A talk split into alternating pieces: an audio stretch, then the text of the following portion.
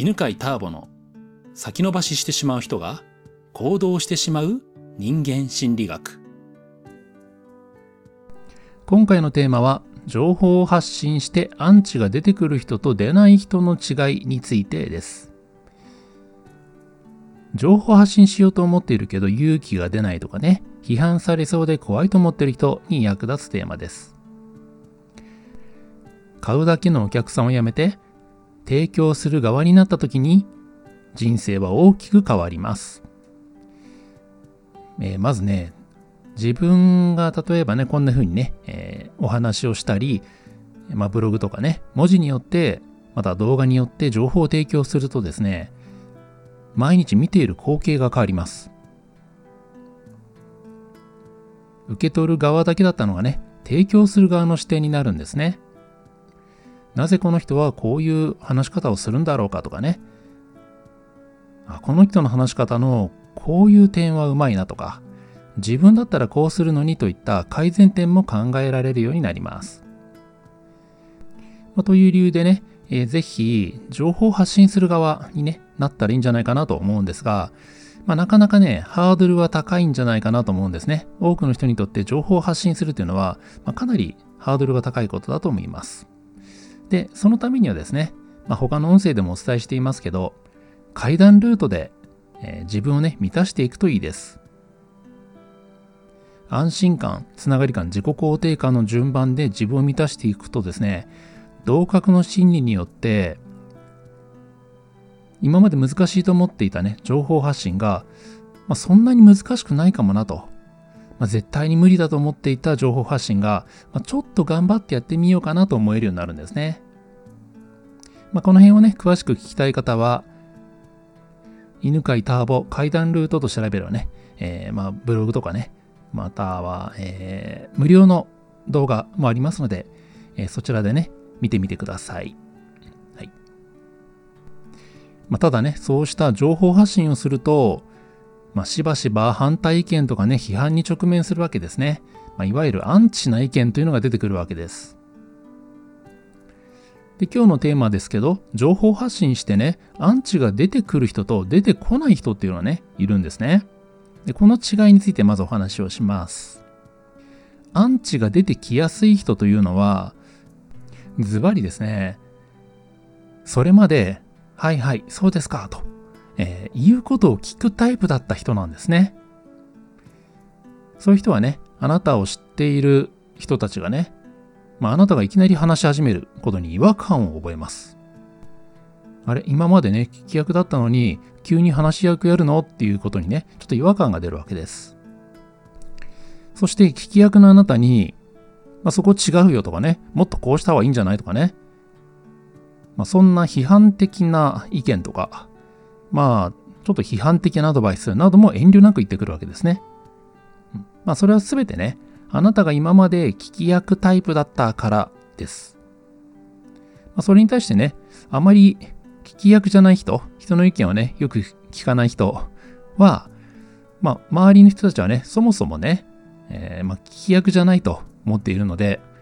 話し始めてもそんなに批判的なね、えー、意見を言ってくることはないですね。そしてもう一つの理由はですね、まあ、情報が新しいものであるっていうことなんですね。情報が新しければ新しいほど、えー、反抗、抵抗を感じます。心理学者たちはこれをですね、抵抗の心理と呼んでいます。人々は新しいことに対して自然と警戒心を持って、それを抵抗の感情として表現するんですね。まあ、研究によれば、まあ、これは我々の生存本能から来るもので、未知のものに対しての不安とか恐怖から来る反応なのだと言っています。まあ、しかし、時間が経つにつれてこの状況というのは変わっていきます。あなたが情報発信者として活動を続けることで、批判的な意見、アンチな意見は減少していくでしょうね。そして、次第にですね、支持する声が増えていきます。で、これはなぜでしょうか？それは信頼の蓄積が関係しています。心理学では人々が情報源を信頼するかどうかはその情報源の一貫性と信頼性によって大きく影響を受けるということが示されているんですね。一貫性というのはね、同じ情報を、えー、ずっと発信し続けることです。内容は変わっても伝えている、まあ、革新の部分が同じであるということがね、一貫性ですね。そして、信頼性というのは、その情報が本当に役立つものであるということ。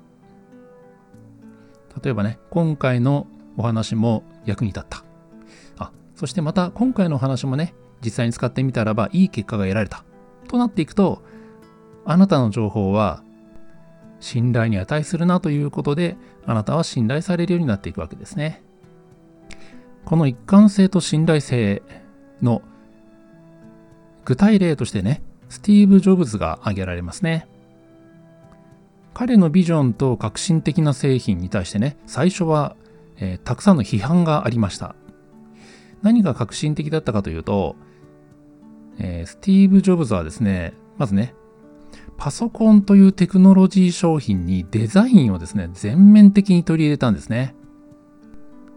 で、やっぱり発売された当初はですね、パソコンのスペックだけ見ると大したことないじゃんと。なんか見せかけばっかりじゃんっていう意見がね、あったんですけど、えやっぱりですね、デザインを求めていた、特にデザイナー層とかね、えー、まあ、デザインに、えー、まあ、敏感な人にとっては、こういう可愛いおしゃれなやつ求めていたということで、支持されたんですね。でもう一つがですね、直感的に操作できるツールにしたことをですね、それまでのパソコンってやっぱり理系のね、エンジニアが作るものなんで、直感的にはね、操作ができなかったんですね。でそれをね、もう見ただけでなんとなく触っていけば使えるというふうにね、確信させたんですね。これもやっぱり今までのね、パソコンに慣れてきた人たちからすると、ちょっと使いにくいという意見があったんですけど、しかしね、彼は一貫して自分のビジョンを追求していった結果、アップルは皆さんもご存知のように世界最大の企業の一つとなりました。まあ、このように一貫して、そして信頼性をですね、獲得することによって、最初は大きかったアンチな意見も、まあ、だんだんとですね、肯定的な意見の方が多くなってね、えー、目立たなくなってくるわけですね。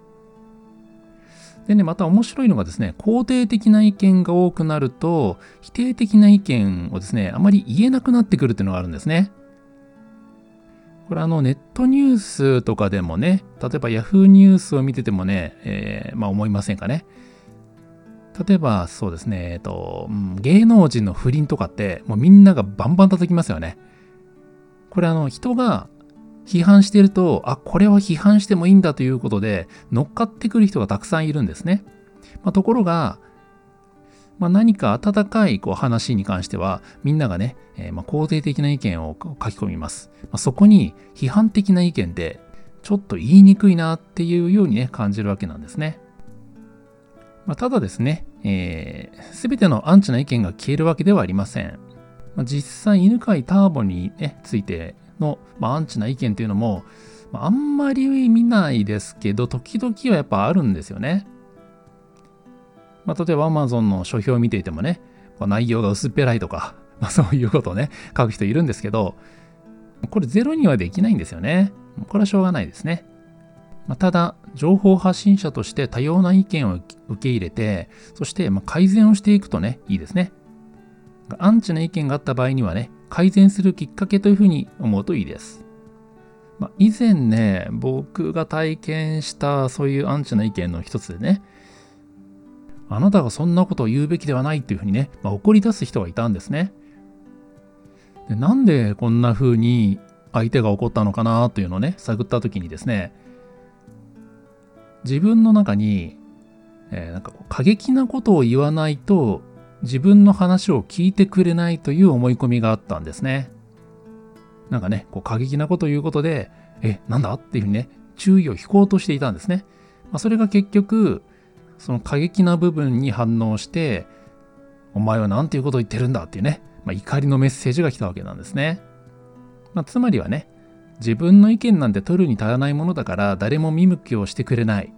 自分なんてね、話を聞いてもらえない価値のない人間だっていう、まあそういう自己否定がね、根本にあったんですよね。でも考えてみたらね、まあ、例えばブログとかね、講演会とかやれば、まあ、何人かね、見てくれるしね、まあ、集まってくれるわけなんですね。だから聞いてくれないっていうのは、昔のなんかこう思い込みをそのままね、今も続けていたということに気づきました。そしてまた、本当に自分が伝えたいことをね、えー、相手に伝えるためには、過激なことを言って反感を買うっていうのは、まあ、マイナスの逆効果ですよね。まあ、そこでね、えー、離れてしまう人もいるわけですからね。そこで、えー、まあ、穏やかなね、わかりやすい、入りやすい、穏やかな話の流れっていうのをね、意識するようにしました。まあ、それが結局ですね、ターボさんの話は聞きやすいとかね、なんか受け取りやすいというような、まあ、そういうブランドになっていったっていうのはね、なんか面白いなと思うんですよね。ということで、え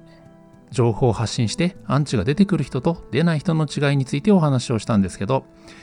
初期のね、アンチの意見っていうのは、まあ出やすいものなんでね、特にあなたがね、相手の意見を聞くタイプの人であれば、まあおそらく出てくると思います。で、それに動揺することなく、自分自身のメッセージを一貫して発信し続けてみてください。そしてね、えー、まあ必要があれば改善をしていくことによって、多くの人に届きやすい、そしてね、えー、多くの人が聞いてくれるような情報発信者になっていくでしょう。さて、今回はどんな気づきや学びがありましたか？このチャンネルでは毎週このような人間心理学のお話を更新しています。学びになったなと思った方は、ぜひもう一つ聞いていってくださいね。ではまた次の音声でお会いしましょう。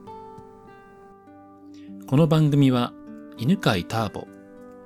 ナビゲーター、竹岡由伸でお送りしました。